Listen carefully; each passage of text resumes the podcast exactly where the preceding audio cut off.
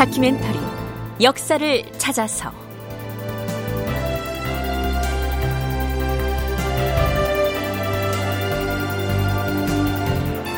제 487편 사군을 설치하다. 극본 이상락 연출 임종성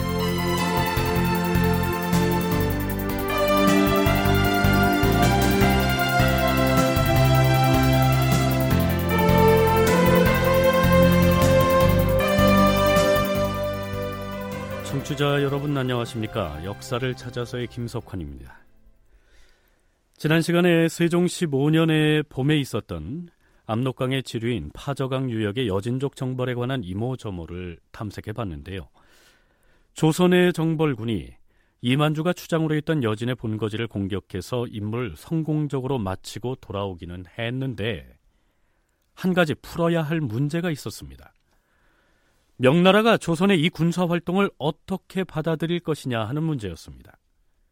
더군다나 조선군이 쳐들어간 지역이 명나라에서 여진족을 관리하기 위해서 건주위를 설치한 지역인데다 명나라 황제가 건주위의 도독으로 임명했던 추장 이만주가 조선 정벌군에 의해서 심각한 부상을 당했고 또한 500명이 넘는 여진인들이 조선군에 의해서 사살되거나 포로로 잡혀왔으니 명나라에서 이 문제를 어떤 식으로든 문제를 삼고 나설 것이 뻔했던 것이죠. 아닌 게 아니라 그의 윤 8월 명나라의 사신 일행이 조선에 당도합니다.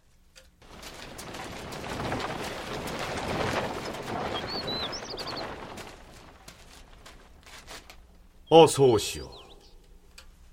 먼 길 오시느라 노고가 많으셨소이다. 조선 국왕 전하께 문안드립니다. 황제 폐하의 칙서를 가지고 왔으니 예를 갖춰 받으십시오. 여부가 있겠습니까? 명나라의 지휘 맥날가래와 백호 최진 등이 황제의 칙서를 받들고 왔으므로 임금이 왕세자와 문무군신을 거느리고 모화관에 거둥하여 칙서를 맞이하고 경복궁에 이르러서 칙서를 받는 것을 의식대로 진행하였다. 드디어 세종은 명나라 선덕 황제가 보낸 칙서를 수령하는데요. 그 내용은 이미 짐작한 대로였습니다.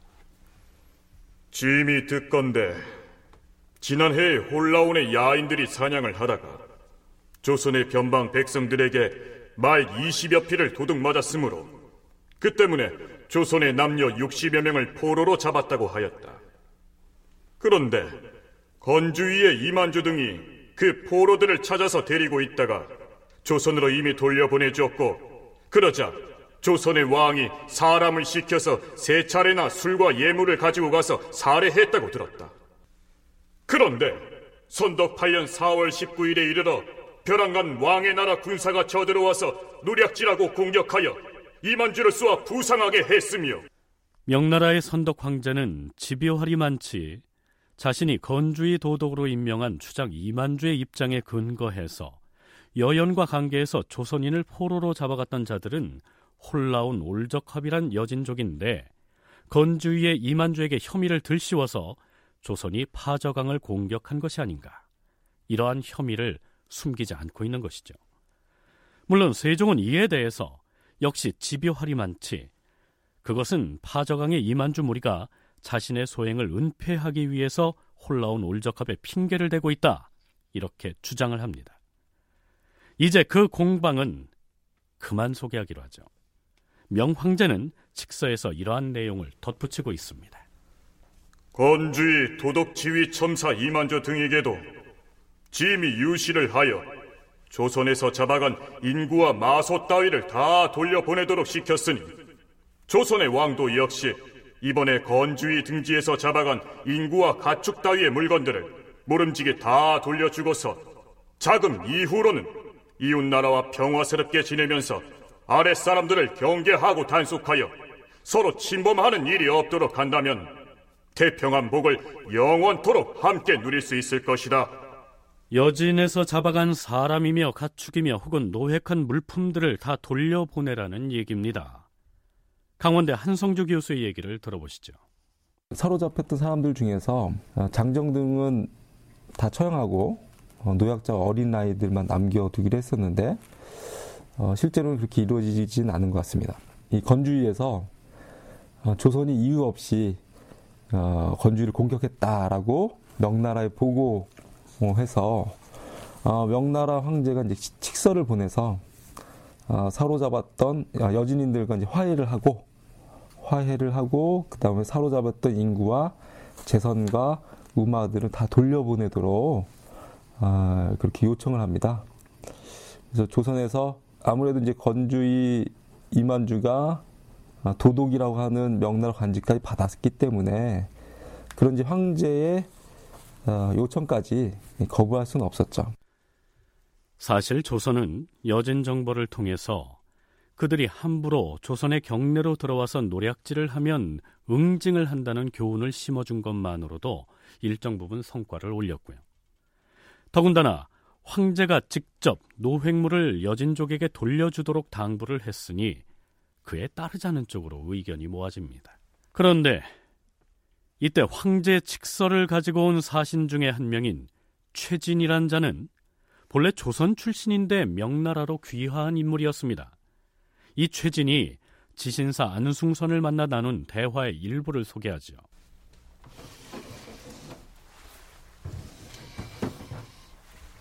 주상 전하의 명을 받고 문안인 사차 객관에 찾아왔습니다.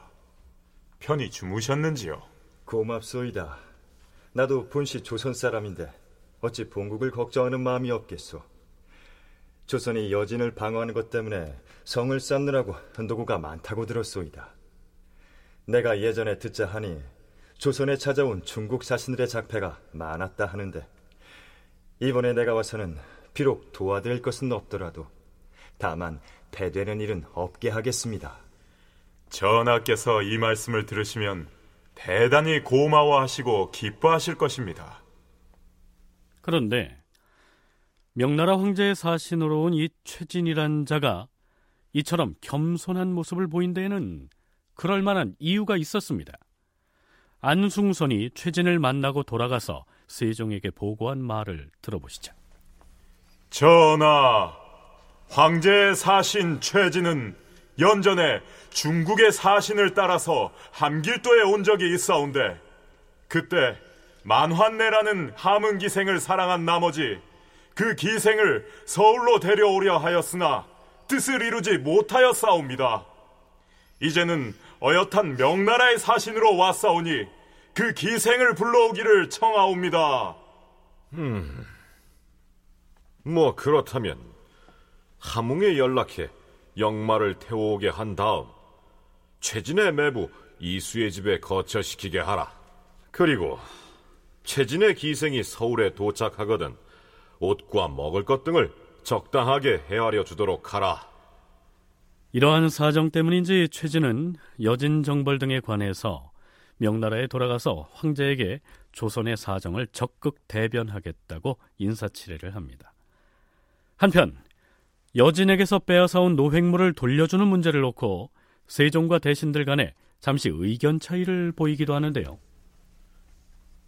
전하, 신등이 듣건데 전하께서는 저들에게서 가져온 재물에서 소와 말만 돌려보내고 금과 은은 그들이 성심으로 복종한 연후에 돌려보내기로 하셨다온데 신이 생각하기에는 황제의 칙령에 따라 돌려보내는 것인즉 남김없이 즉시 모두 보내주는 것이 가할까 하옵니다.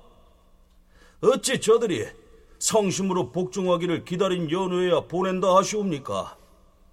민간에 이미 나눠준 물건 외에는 다 돌려보내게 하시옵소서. 과인의 마음도 역시 여러 신료들의 의논과 같대. 우선 시험 삼아 의논에 붙여본 것일 뿐이요.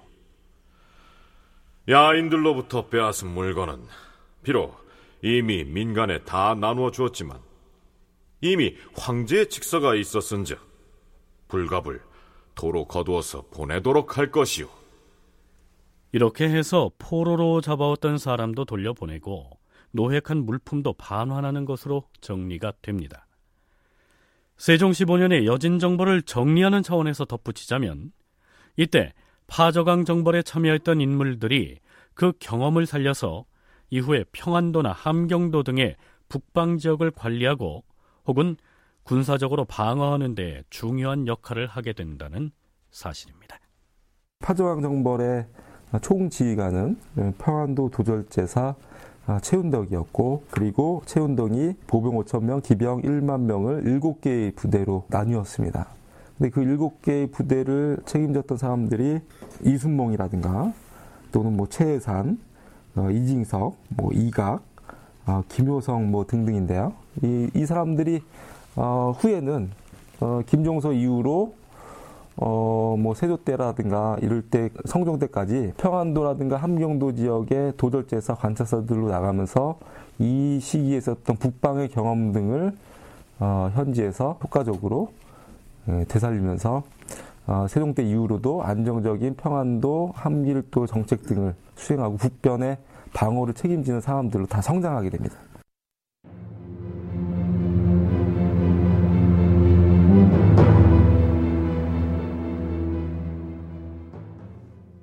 자, 지금부터는 우리가 세종시기의 역사를 공부할 때면 친숙하게 들었던 사군 설치에 대해서 탐색해 보기로 하겠습니다.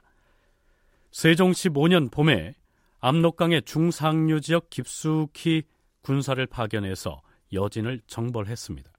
그러나 단발적인 군사 행동만으로 그 지역의 국방이 보장되는 것은 아니었겠죠. 세종 15년 5월 28일 영의정 황희, 좌의정 맹사성, 우의정 자리에서 물러난 권진과 새로 우의정이 된 최윤덕, 이조판서 허조, 판중추원사 이순몽, 지신사 안승선, 좌대원 김종서 등에게 명하여 정사를 논하였다. 변경의 방어가 걱정입니다. 평상시라 할지라도 방어 태세를 굳건히 해야 할 터인데 하물며 지금은 여진을 토벌한 직후가 아닙니까? 저들 야인 무리가 분노를 품고서 어느 때 보복하러 나올는지 알 수가 없는 상황입니다. 특히 값산 고을은 경계가 야인의 땅과 접해 있기 때문에 그들이 틈을 타서 갑자기 쳐들어올지 몰라 진실로 염려스럽습니다. 군사시설을 설치해 수비를 강화할 계책을 세워야 합니다. 그 문제는 병조에서 계책을 마련하여 아래도록 하시옵소서. 또한 압록강 상류의 예산과 가사 두 구자의 바깥 지역은 토지가 매우 기름진데 주민은 고작 7, 8호에 불과하다 들었어요. 만일 이곳에서 적변이 일어날 경우 그것은 적의 공격을 받는 들머리여서 매우 위험합니다. 그 백성들을 깊은 곳으로 옮기는 것이 어떻겠어요? 그곳에 목책을 설치하여 보호하는 것이 편리할 것이옵니다. 백성의 호수가 워낙 적으니 옮겨드리는 것이 옳겠사옵니다. 아무래도 그 지역을 잘 아는 관리가 사정을 잘 알 터이니 도순무사 심도원으로 하여금 옮겨드리는 것이 적당한지 아닌지를 물어보고 또 옮겨드릴 곳을 살피게 한 뒤에 다시 논의하게 하시옵소서. 시기적으로 지금은 야인을 토벌한 직후인데 만약 이때 변경의 백성을 깊은 곳으로 옮기면 저 야인의 무리는 우리가 두려워서 피하는 것으로 여길 것이옵니다. 일단은 가병들로 하여금 방어하게 하고 관리를 보내서 그 가부를 살핀 뒤에 다시 논의하게 하시옵소서. 그리고 며칠 뒤인 6월 1일 이조 판서가 다음과 같이 건의했는데 세종이 이를 받아들입니다.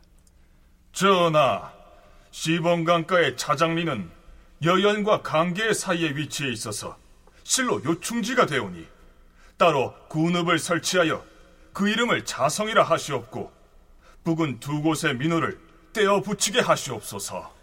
자, 지금 왜 이런 분분한 논의들이 일어나고 있는 것일까요? 애당초 여진족이 압록강 중상류 지역의 여연과 강계 지역을 침구해서 수십 명을 죽이고 또한 수십 명을 포로로 잡아갔기 때문에 그것을 응징하기 위해서 여진 정벌에 나섰던 것 아니었습니까?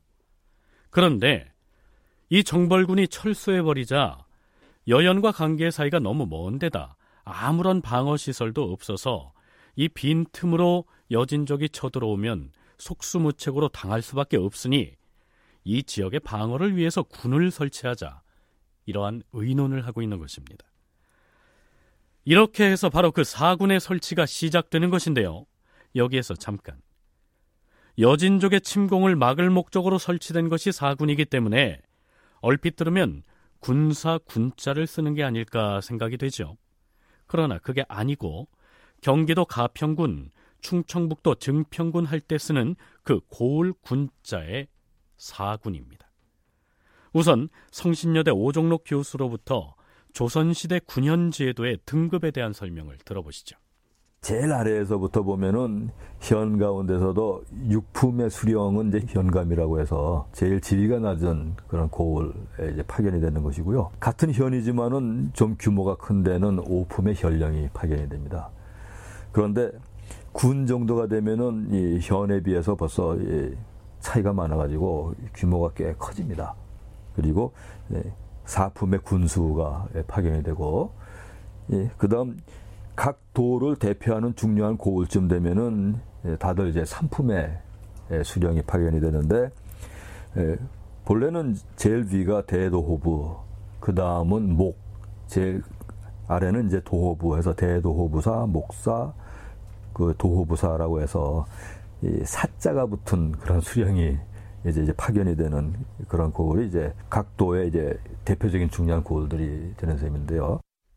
이 사군 가운데서 가장 먼저 설치된 곳이 바로 여진족의 공격을 받았던 여연군입니다. 여연군과 같은 경우에는 남부 지역의 군에 비해서는 인구도 작고 그 고을의 그 격은 아무래도 이제 차이가 있습니다. 그러나 국방상 중요하기 때문에 여기는 고위 관직자를 파견해야만 되고 그래서 실제로는 심지어는 이 사품이 아닌 이품에 그 병마 절제사가 파견이 될 때도 있기 때문에 그래서 더 낮은 현으로 만들 수가 없었던 거죠. 이제 고을의 격은 이제 군으로 했지만 실제로는 이 진이 설치되어 있어서 진장이 파견이 되는 예. 그리고 그 진장의 등급은 적어도 이제 3품의 이 병마 첨절제사 이상 때로는 2품의 이 병마 절제사가도 파견이 되는 중요성이 높은 그런 지역입니다. 그러니까 호칭은 고울 군자를 쓰는 군이지만 다른 지역의 군과는 달리 군사 직함을 가진 사람이 파견돼서 군수의 역할을 겸하기 때문에 일반 행정의 단위 조직이라기보다는 군사 조직의 성격을 가진다. 이런 얘기입니다. 예, 3품 이상의 장수를 파견을 해서 예, 군수의 직책을 겸하면서 예, 이들이 예, 병마 절제사 또는 뭐 병마 첨절제사 그 군사 직함을 가지고 군사들을 지휘해서 예, 국방을 담당하는 게 예, 사군의 본질입니다. 예, 위치로 보면은 예, 압록강이 동북쪽으로 쭉 올라가다가 앞에서 좀 말씀드렸는데 예, 동남쪽으로 내려오는 데가 있는데요. 그 꼭대기에 위치한 곳이 지금 저 방송이 나갈 때도 한겨울일지 모르겠는데 우리나라에서 한겨울에 제일 춥다고 하는 중강진이 위치한 곳이 바로 거기입니다. 그 중강진보다 조금 상류 지역에 위치한 게 여연군이고요. 중강진에서부터 하류 쪽으로 내려오면서는 순서대로 우예군, 자성군, 뭐 무창군 이런 고을들이 위치했었습니다. 우리나라 지도를 흔히 호랑이 형상의 비유를 하곤 하지요.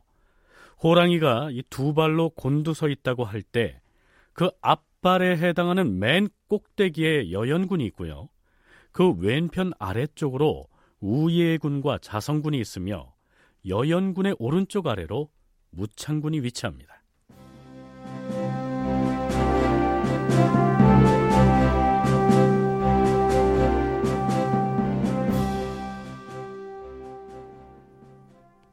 자, 지금부터 사군 설치의 과정을 짚어보기로 하겠는데요. 그러니까 세종 14년 말에 여진족의 공격을 받았던 곳이 바로 중강진 위쪽 맨 꼭대기 위치한 여연인데요. 그곳에 처음 군이 설치됩니다. 세종 14년에 어, 여연에 이제 침입을 당했잖아요. 그리고 이제 세종 15년에 제1차 파저강 정보를 단행했는데 여연이라고 하는 지역이 저희 이제 지도상으로도 보면은 백두산에서 밑으로 압록강 이제 중상류 지역인데 북쪽으로 돌출되어 있습니다. 제일 북방이고요. 어, 그러다 보니까 그 지역에 대한 이제 방어가 불리했던 점들이 있습니다. 더군다나 지금 정보를 했던 상황이고, 그리고 여진인들의 건주위에 소규모 보복 침입들이 계속 있어 왔고, 아, 그러다 보니까 이 방어상의 문제점들이 생기게 됩니다. 여연에 군이 설치됐다곤 하지만 여연군 다음으로 군사 방어 시설이 있는 곳은 강계 도호부인데요. 이 강계는 여연에서 한참이나 더 남쪽으로 떨어져 있습니다. 그래서 여연과 강계 중간 지점인 자장리에다 성을 쌓고서 거기에다가 자성군을 설치했던 것이죠. 이 자성군이 설치됨으로써 여연과 강계 사이를 연결하는 연락망이 만들어지기는 했지만 압록강 연안의 방비는 빈틈이 아주 많아서 매우 허술한 상황이었습니다. 이렇게 되자 그 방어 공백을 조금이라도 메워보기 위해서 구자 혹은 보를 설치했는데요. 입구자의 아들 자자를 쓰는 이 구자는 조선시대의 압록강이나 두만강 연안의 요해지에 군사시설을 갖춘 작은 요새를 일컫습니다. 여연과 강계 사이의 압록강 연안에 조명간 구자가 설치되어 있었는데요. 이 조명간 구자는 위치상 여진족의 습격을 받기 쉬운 곳에 위치해 있었죠. 이 조명간 구자를 중심으로 해서 새로운 진을 만들고 그 다음에 이 진을 어, 행정적, 군사적 군으로 만들어 버리는 작업들을 하는 겁니다. 어, 그런데 단순하게 군인들은 현지의 군인들도 있지만 대부분은 평안도, 함경도 군사들이 주축이죠. 근데 그 사람들도 평안도, 함길도 중간에서 이제 북쪽으로 올라가는 겁니다. 또는 경기도라든가 황해도 이런 사람들이 가서 방수를 하죠. 아, 그거는 이제 한계가 있는 겁니다. 이 조명간 구자가 이렇듯 여진족의 단골 표적이 되자 평안도 도절제사 이천은 아예 그 구자를 폐쇄시켜버리자는 주장을 하고 나섭니다. 전하, 조명간 구자가 걸핍타면 야인무리의 침략을 받으니 그 폐단이 적지 않사옵니다. 조명간 구자는 굽이쳐 흐르는 압록강 연안 구석에 동떨어져 위치한 관계로 무로 혹은 우예 지역과의 거리가 대단히 멀어서 서로 구원할 수가 없사옵니다. 그런데 걸핏하면 매양 저들의 침략을 당하니 그 폐쇄를 생각하지 않을 수 없사옵니다. 그 구자는 경작하는 밭이 또한 수십 결에 불과하니 원컨대 조명간 구자를 파하도록 윤호하시옵고 조명간 남쪽 고개에 척후를 두어서 밤낮으로 관찰하게 하여 만일 변이 생기면 무로와 우예 등의 구자에 빨리 가서 알리는 것이 상책일 것이옵니다. 평안도 도절제사가 이렇게 아래왔는데 경들의 의견은 어떻습니까? 전하, 조명간이 비록 여진으로부터 여러 번 침략을 당했사오나 그것은 오로지 변방의 장수가 방비를 철저히 하지 못하였기 때문이옵니다. 지금 만일 그 구자를 가볍게 버리고 퇴축해 버린다면 순망치 안에 근심이 있을까 두렵사옵니다. 또한 우리가 겁을 내고 있다는 사실을 적에게 보이는 것이니 구자를 파하는 것은 온당치 않사옵니다. 그러하옵니다. 마땅히 조명간 구자에 전략에 능하고 활쏘기와 말타기에 능숙한 사람을 뽑아서 만호 혹은 천호의 관작을 주어서 임명한 다음 적당하게 군사를 증가하여 종전과 같이 방어를 하게 하시옵소서. 세종은 결국 대신들의 의견을 받아들여서 평안도 도절제사에게 교지를 내립니다. 조명간 구자는 비록 굽어 흐르는 강국에 동떨어져 있고 산면에 높은 산이 바싹 둘러 있어서 도적이 엿보는 것이 돼 틈을 타서 들어오기가 쉽다. 그러니 마땅히 치밀하게 살피고 방어를 엄하게 해야 할 터인데 지난날에 변방 장수가 수비를 엄하게 하지 못하여 여러 번 도적의 침략을 받았다 하여 드디어 퇴축하자는 의논이 있었다. 허나 그 야인의 도적들이 침입해 일으킨 비열라는 외진 곳에 동떨어져 들어가 있기 때문에 발생한 일이 아니고 오로지 변방의 장수가 태만해서 방비가 허술했기 때문일 터이다. 금후로는 방수를 엄하게 하여 더욱더 마음을 다하여 조치함으로써 도적의 근심이 없게 하라. 조상으로부터 이어받은 우리의 강역을 마땅히 조심하여 지킬 터이지. 가볍게 퇴축할 일은 아닐 것이다. 지금 만일 조명관을 퇴축하면 연변의 구자들이 반드시 이것을 이해로 하여 다투어 퇴축하려고 할 것이니 그 폐단을 금하기 어려울 것이다. 경은 깊이 헤아려서 조처를 취하라. 그런데 얼마 뒤 평안도 도절제사가 이러한 소식을 전해옵니다. 전하, 지난 5월 초하룻 날에 여진의 올약합 기병 300여 명이 조명관 구자에 침입하여 싸운데 만호 신기가 기병 이른을 거느리고 나가 힘써 싸워서 한 명을 목 베어 죽이고 말 세 피를 노획하여 싸우며 도적들이 활 여섯 개, 칼 세 개, 갑옷 세 벌을 버리고 달아났으므로 강가에까지 추격하여 싸운데 화살에 맞고 물에 빠져 죽은 자가 10여 명이어 싸웁니다. 그러나 여진족의 잦은 침입을 두고만 볼 수는 없었겠죠. 세종 이전에 이미 여연진이 있었고 그것을 이제 강계 도우부에서 관할하도록 예, 어, 했었습니다. 그리고 어, 여연과 이제 강계 사이에 연락과 교통이 불편하고 너무 거리가 떨어져 있으니까 아, 자성군을 어, 설치를 한 거죠. 그런데 자성과 여원 사이도 또 거리가 상당히 있었습니다. 그 중간에 있는 가장 방어가 취약한 조명관 구자가 계속 공격을 받으니까 그 조명관 구자 중심으로 해서 바로 이제 우예보를 만들고 그리고 나서 2차 아, 파저강 정보를 세종 19년에 실시합니다. 조명관 구자에 대한 여진의 침입이 그치지 않자 일단 인근의 우예라는 곳에 보를 설치합니다. 이 보는 흙이나 돌로 쌓은 성을 일컫습니다.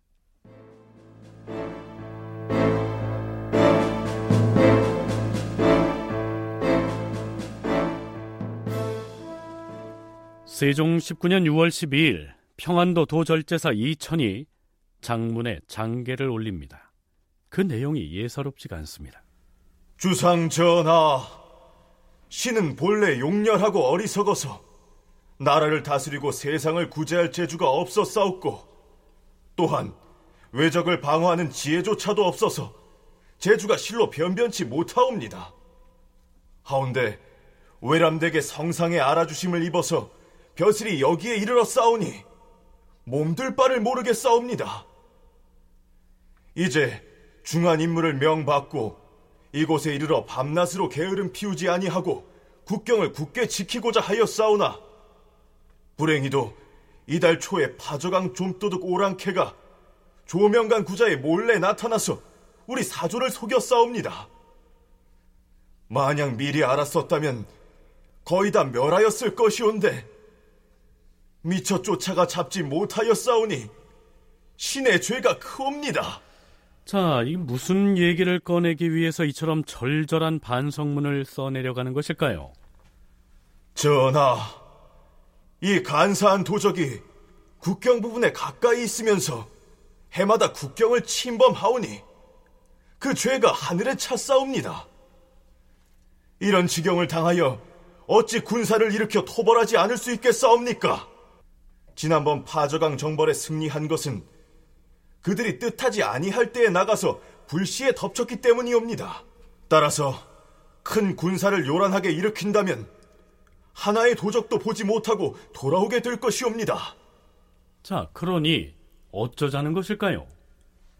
신이 생각하건대 압록강과 연변에 있는 사람들 중에는 떨쳐 일어나서 도적을 치고자 하는 자가 많사오니 군사를 자원하는 일을 허락한다면 가히 수백 명에 이를 것이옵니다. 그 자원한 군사들과 정예병이 서로 길을 나누어서 몰래 들어가 잠입해 있다가 밤중에 그 소굴을 냅다 쳐서 화포와 화전을 번갈아 쏘면 불빛이 나처럼 밝을 것이오니 즉 적이 어찌할 바를 모를 것이옵니다. 이때 여러 복병이 함께 나와서 쏘아 맞춘다면 도적들을 물리치는 것은 지푸라기를 줍는 것처럼 쉬울 것이옵니다. 이천은 이 외에도 그 장계에서 군사를 어떻게 움직여서 어떻게 공격해야 하는지 따위를 매우 장황하게 늘어놓고 있습니다. 이천이 장계에 대해서 세종도 화답을 합니다. 전번 개축년에 파저강을 칠 적에 다시 거사할 계획이 없지는 않았다. 또한 저 야인들도 허물을 뉘우침이 없이 해마다 침략을 해오고 있으니 과인이 그 죄를 문책하고자 함이 오래였노라.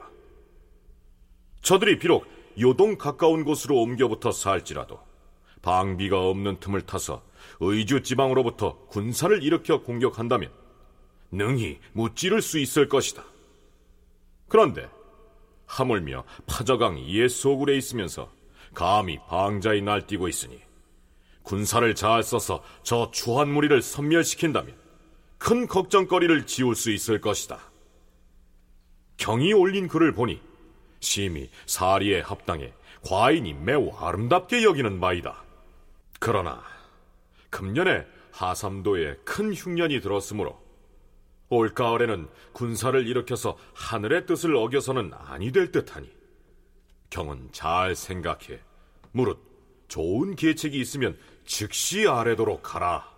세종과 이천은 요즘식으로 표현하자면 코드가 맞아서 소통이 잘 됐던 듯 이후로도 파저강의 여진족에 대한 공격 계획을 두고 진지하게 장계와 교지를 주고받습니다. 그리고 드디어 세종 19년 7월 18일 세종은 평안도 감사에게 교지를 내립니다. 지난번 파저강 정벌 이후로 압록강의 연변을 방비하는 계책에 골몰해 왔으나 파저강의 도둑들은 해마다 우리 국경을 침략하였도다. 그럼에도 우리들이 수년을 꾹 참고 있었는데 저들의 악독한 짓은 더욱 심해졌다.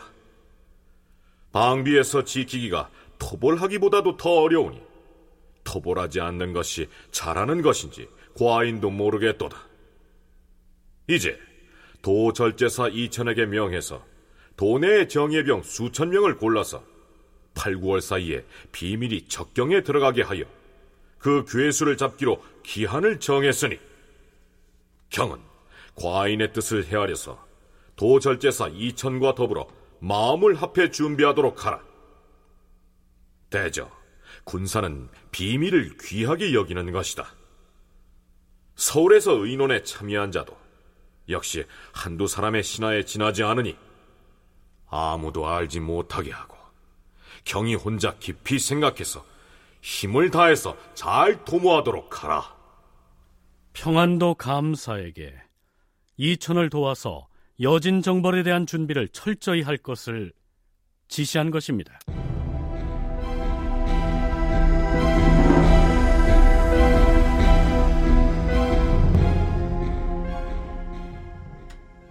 드디어 세종 19년 9월 7일 장졸들은 신속하게 승선하라!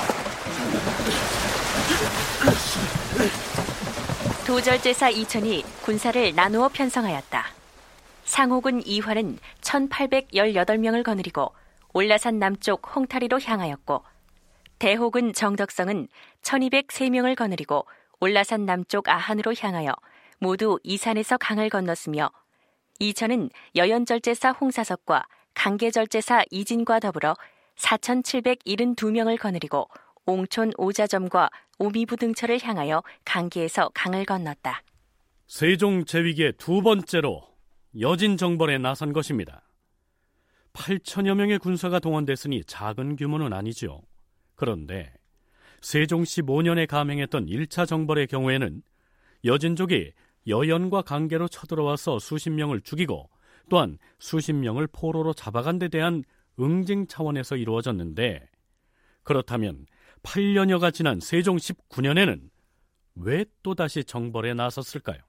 이 사구는 파저강 하류 지역과 거의 맞닿뜨려 있어요. 그렇기 때문에 파정항에 있는 건주 세력을 위축시켜야지만 사군 지역의 방어가 원활한 겁니다. 그래서 어, 원래는 여원이 파저강과 가깝기 때문에 여원이 이제 공략 대상이 됐고 여원 관계가 거리가 멀다 보니까 어, 그 사이에 자성군을 설치를 했고 자성군과 여원군 사이도 좀 거리가 멀다 보니까 그 중간에 우예군을 설치한 겁니다. 그리고 나서 2차 파저강 정보를 해서 어, 이만주 세력 등이 사군과 좀 멀어지도록 압박을 한 겁니다. 좀 떨어져 있어야지 방어하기 유리하잖아요. 그동안 방어를 소홀히 했거나 포기했던 지역에다가 차근차근 군을 설치하다가 보니 여진의 활동 근거지와 인접하게 돼버렸기 때문에 이 여진족들을 국경에서 더 멀리 떨어지도록 밀어내기 위해서 또다시 여진 정벌에 나선 것이다. 한성주 교수의 견해가 그러합니다. 그런데 제1차 여진 정벌 때에는 그 준비 과정에서 대신들과 무수한 토론을 거쳤는데 2차 정벌의 경우에는 평안도 도절제사인 이천과 몇 차례 장계와 교지를 주고받고 나서 바로 군사를 움직인 점이 좀 놀랍습니다. 세종은 이제 한 번 했으니까 두 번 하는 거야 뭐 더 큰 문제가 아니죠. 물론 이제 명예 통보를 하고 했다거나 뭐 하더라도 한 번 군사 활동을 했었으니까 저들이 소소하게 계속 그 친구해 온 것 이것은 이제 명도 알고 있고 따라서 예, 조선에서 그러한 그 군사 시위를 군사 행동을 다시 한번 하더라도 조선이 거기에 군대를 보내 가지고 뭐 영토를 장악한다거나 뭐 하는 것이 아닌 이상 예, 명과 큰 문제가 생기지 않을 것이다라고 하는 건 확실한 판단을 할 수가 있고 따라서 크게 고민하지 않고 작전을 이제 승인을 해서 시행할 수 있게 된 거죠. 과연 세종즉위 이후 두 번째로 감행한 이 여진 정벌은 성공적인 결과로 이어질까요?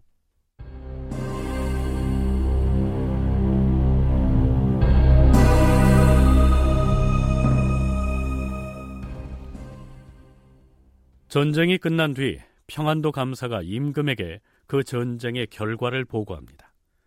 이 보고문에 의하면 이천을 비롯한 장수들이 어느 곳으로 진격해서 어떻게 싸웠는지를 알 수가 있습니다. 전하, 이번 9월 초1의 날에 좌군 도병마사 상호군 이화와 우군 도병마사 대오군 정덕성이 사냥해에서 압록강을 건너 싸웠고 도절제사 이천 등은 만포 구저의 압여우를 지나 압록강을 건너 싸웁니다. 11일에 좌우군이 고만 지방에 들어가서 적의 전장을 양쪽으로 공격하니 적이 모두 도망하므로 좌군은 홍타리로 향하였고 도절제사의 군대는 오자점에서 강을 따라 내려와서 적의 소굴을 수색하여 적 35명의 목을 베고 5명을 생포하여 싸우며 소와 말들을 빼앗아 싸웁니다. 12일에는 우군이 파저강을 지나서 올라산성과 아한 지방을 수색하였으나 적이 모두 도망하여 숨었으므로 단지 한 명만 목을 베어 싸웠고 집이든 낯가리든 모두 불을 질러라!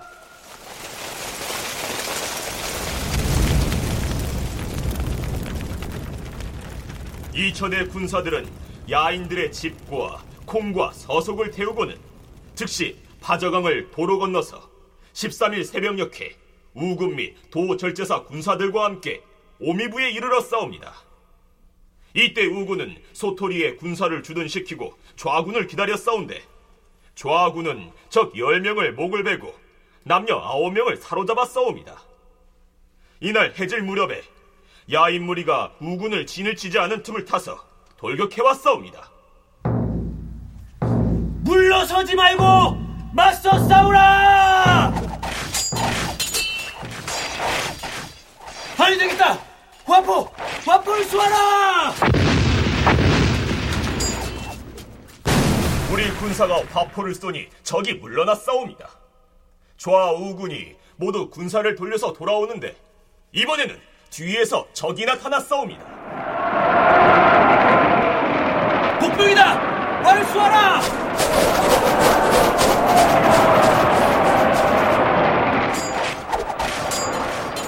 야인 50여 명이 갑자기 숲사이에서 출몰하여 싸우나 우리 군사가 공격하여 그들의 말 두 피를 빼앗아 싸웁니다. 그리고 드디어 16일에는 좌우군과 도절제사 군사가 모두 도로 압록강을 건너 돌아와 싸웁니다. 적을 죽이고 잡은 것이 모두 60명이었고 우리 군사는 황희도에서 자원에 들어온 한 명만이 적 화살에 맞아 죽어 싸웁니다. 간헐적으로 꽤 치열한 전투 상황을 겪기는 했지만 조선의 정벌군 중에서는 단 한 명만이 희생이 됐다고 하니까요. 전투로 인한 손실은 거의 입지 않았다고 할 수 있겠죠. 그런데 앞에서 소개했듯이 조선의 정벌군은 압록강을 건너서 상당히 깊숙이 전진한 것으로 되어 있습니다. 정벌군 중에서 우군은 올라산성까지 갔다고 했는데요. 고구려의 도읍지였던 환인의 오녀산성을 일컫습니다.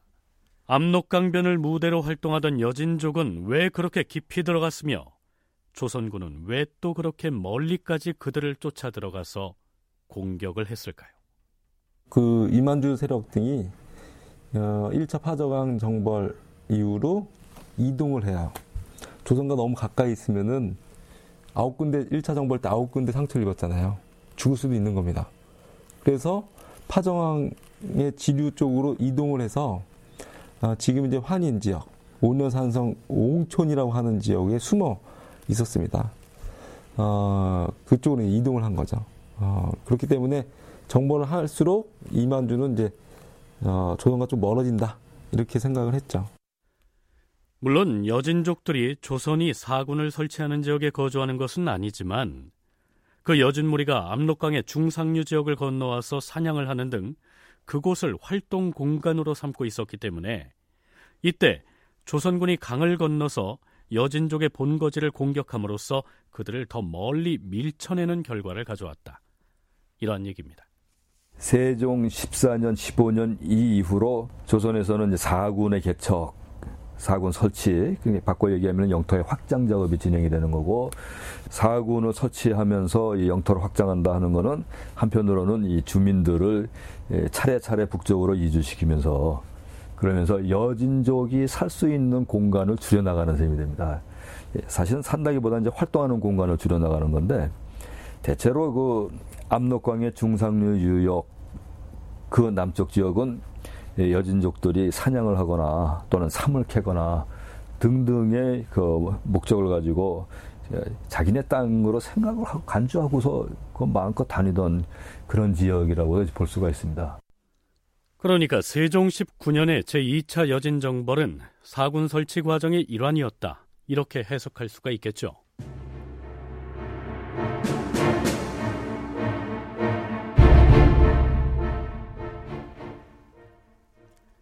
압록강 너머의 오라산성까지 진격해서 여진족의 본거지를 소탕한 조선은 세종 22년에 여연군 동쪽의 압록강 남쪽 연안에 무창현을 설치합니다.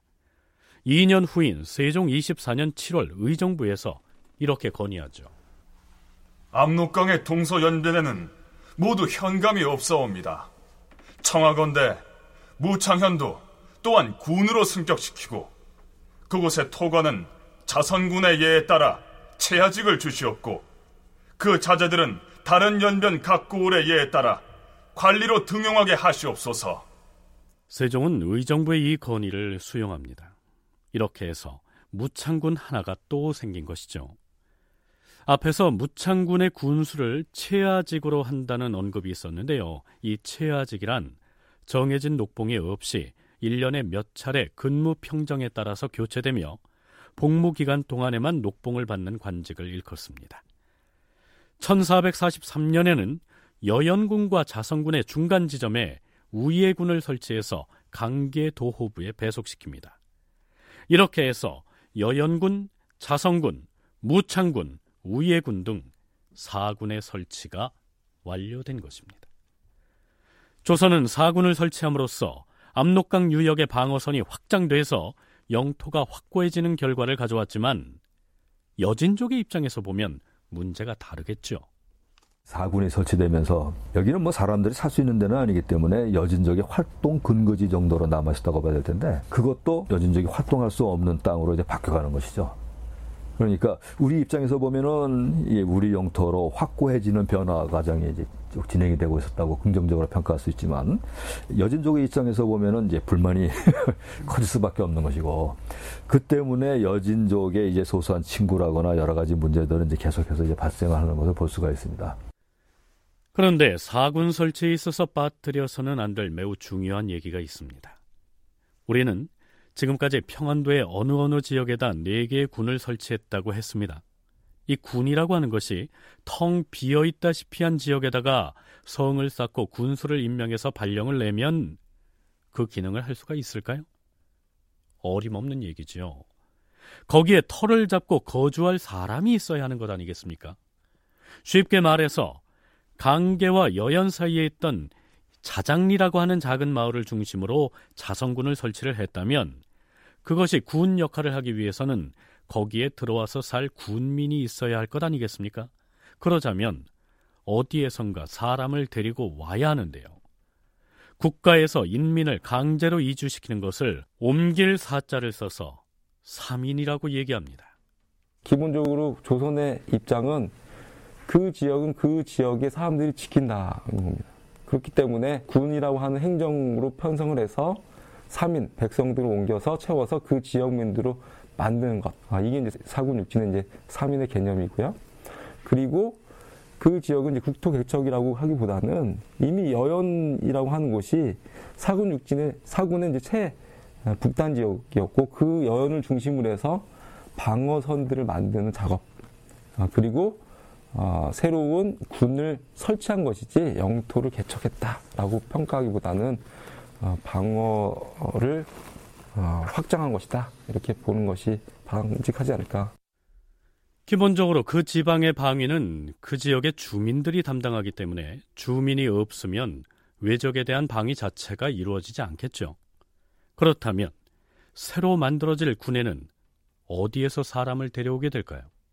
고을을 설치하면서 첫 번째는 해당 지역에 그러니까 평안도면 평안도, 함경도면 함경도, 중부 지역의 중앙 지역의 주민들을 옮깁니다. 그리고는 그 중앙 지역에는 남쪽 지역 고을의 주민을 그 다시 옮겨간 쪽으로 옮겨 배치했습니다. 그래서 예, 흔히 사민하면은 그 한반도 남쪽 지역 그러니까 충청도, 전라도, 경상도 지역의 주민들을 옮겨간 것을 주로 생각을 하는데요. 그렇게 옮겨간 부분들도 있지만은 그보다 앞서서 중심적으로 사민을 하게 되는 것은 각 도의 남쪽 지역 주민을 중앙 지역으로 그리고 중앙 지역의 주민을 북쪽 지역으로 옮기는 방식으로 했습니다. 그래서 가급적이면은 문제를 최소화시키는 방식으로 사민을 했죠. 그러니까 만일에 최북단인 중강진 위쪽에다 여연군을 설치했는데요. 인구가 모자란다고 해서 충청도나 전라도 혹은 경상도 등 이른바 하삼도의 주민들을 데려다가 살게 하면 적응하기가 어렵겠지요.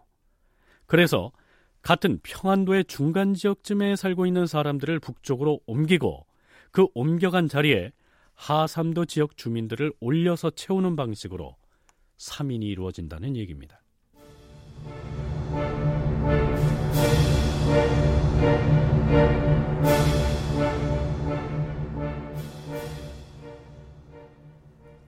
그런데 사군이 설치된 지역이 압록강 중상류의 최북단 지역이어서 다른 지역 사람들을 데려다가 채우자니 3인 대상자들의 고충이 만만치가 않았던 모양입니다. 조선 왕조실록 세종 19년 1월 4일치 기사를 살펴보면 임금이 경상, 전라, 충청, 강원 네 도의 감사에게 교지를 내립니다. 그 내용이 이렇습니다. 고향을 떠나는 것을 즐겨하지 않는 것이야 인지상정이라 할 것이다. 그러나 먼 옛날 중국의 한나라 시대 이래로 내지의 백성을 옮겨서 변방지대를 채우는 일은 자주 있는 일이었도다. 지금 북방에 사군을 신설했는데 그 신설된 군에 용성과 길주의 백성을 옮겨 채웠다. 따라서 용성과 길주는 사람이 비어서 들판에 잡초가 무성한 지경이다. 만일 길을 지나는 사람이 이 모습을 보면 뭐라 하겠는가? 그래서 부득이 경상, 전라, 충청, 강원도의 백성과 그 지방의 일부 아전들을 옮겨서 용성과 길주의 빈 땅을 채우되 옮겨온 사람들에게 영구히 부역을 면제하고 벼슬길을 열어주도록 허락하는 바이다. 옮겨오는 과정에서 굶주리거나 또한 주위에 얼어서 넘어지게 될 염려가 있으니 인소라는 수령들은 힘써 보호하고 구휼하여 굶주리고 주위에 떠는 일이 없게 해야 할 것이다. 만일 병에 걸린 사람이 있거든 더욱 잘 보살피어서 생명을 잃는 일이 없게 하라.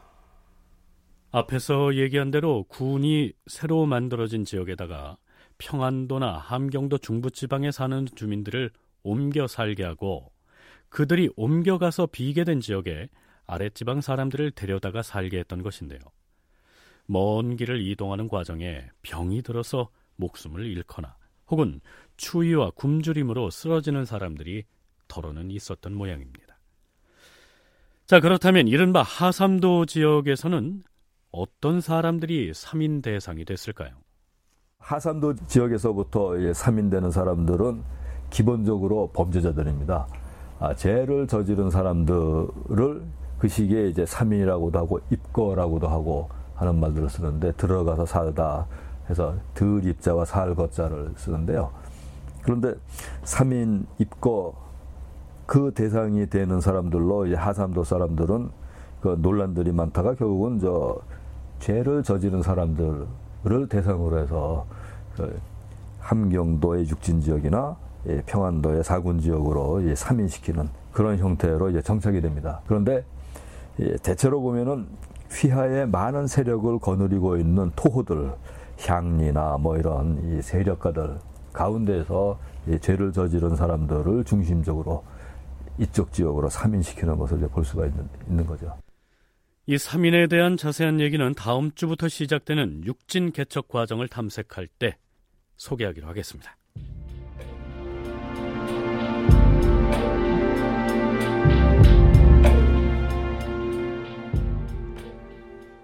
그동안 군사 방어선의 바깥쪽으로 방치돼 있던 압록강 중상류 지역에다가 4개의 군을 설치해서 주민을 이주시켜 살게 하고 군사 방어 시설을 갖춘 것이 사군 설치다라고 할 수 있겠는데요. 한성주 교수는 이 사군 설치의 의미를 이렇게 정리하고 있습니다. 압록강 중상류 지역에 대한 영토를 확고히 하고 그리고 어, 여진인들에 대비한 방어선을 완벽하게 군사적 행정적으로 이제 구축하는 어, 단계에 이르면서 어, 소위 얘기하는 세종 때 압록강 중상류 지역까지 조선의 영토로 확장시키는 그리고 확립시키는 계기가 이제 사군의 어, 설치였다라고 볼 수가 있습니다. 하지만 사군의 설치가 조선의 국경을 확고하게 하기는 했으나 여진족의 활동을 위축시킴으로써 오히려 북방 변경에서의 조선과 여진의 갈등 상황은 더욱 심화되는 결과를 가지고 왔습니다. 이 여진족과의 마찰 갈등은 차츰 더 이제 심해질 수밖에 없게 되고 결국 여진족으로부터 조선의 백성을 보호하기 위한 조치가 매우 중요해지죠.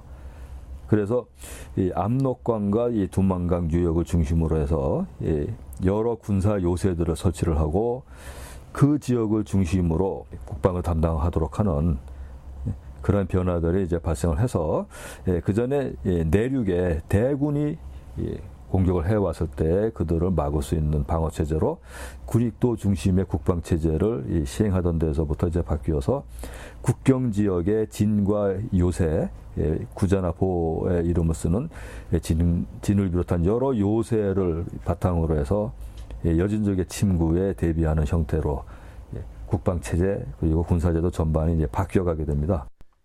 다큐멘터리 역사를 찾아서 다음 주 이 시간에 계속하겠습니다.